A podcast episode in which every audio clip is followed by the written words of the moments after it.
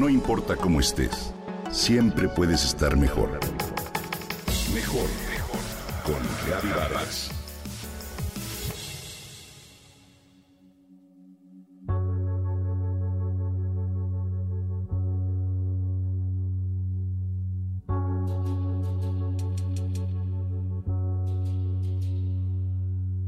¿Cuánto tiempo pasas habitualmente en tu casa?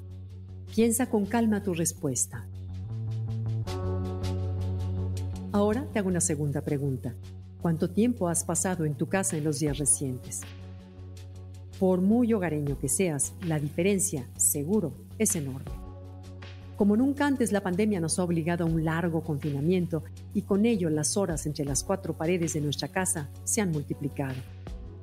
Seguramente has tenido tiempo para observarla con más detenimiento del habitual.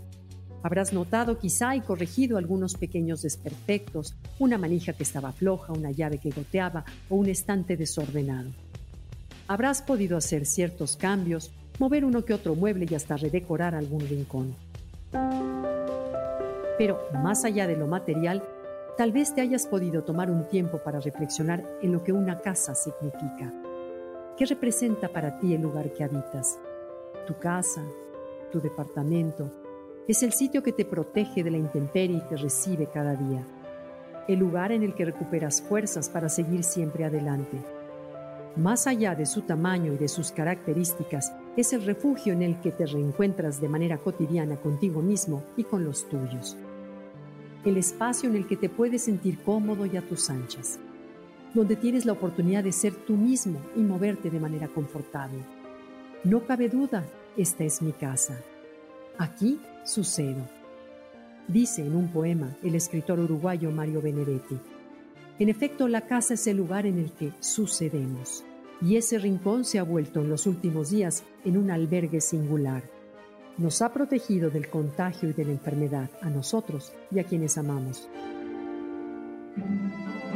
Hemos marcado una línea divisoria rotunda entre la vida interior y la que transcurre más allá de nuestras paredes.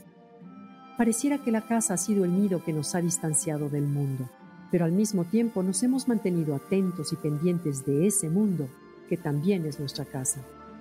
Lo interesante es que esa experiencia la hemos vivido de manera simultánea miles, millones de personas en todo el planeta. Esta sensación tan firmemente marcada de una adentro y una afuera es algo nuevo para todos. Y también lo es una urgente necesidad de mirar hacia los otros, hacia los que se encuentran en otra casa, en otra calle, en otra ciudad o en otro país. Hace unos días circuló en las redes sociales un poema de Kitty O'Meara, una escritora y antigua maestra estadounidense. Ella lo publicó en su blog y muy pronto el texto tomó su propio camino. Te comparto unas líneas. y la gente se quedó en casa y leía libros y escuchaba y descansaba y hacía ejercicio y creaba arte y jugaba y aprendía nuevas formas de ser, de estar quieto y se detenía y escuchaba más profundamente. Algunos meditaban, algunos rezaban, algunos bailaban y algunos hallaron sus sombras. Y la gente empezó a pensar de forma diferente. En efecto, como dice Kitty O'Meara, todos hemos tenido tiempo para reflexionar. Algo se ha movido en nuestro interior. Tal vez hemos tenido el ánimo de agradecerle a nuestra casa la generosa protección que nos ha brindado. Pero también hemos vuelto la vista a la casa de otros, a nuestro planeta y a la necesidad de cuidarlo y de cuidarnos unos a otros. Mantengamos la esperanza de que, cuando esto termine, podamos construir realidades más sólidas, más responsables y más generosas.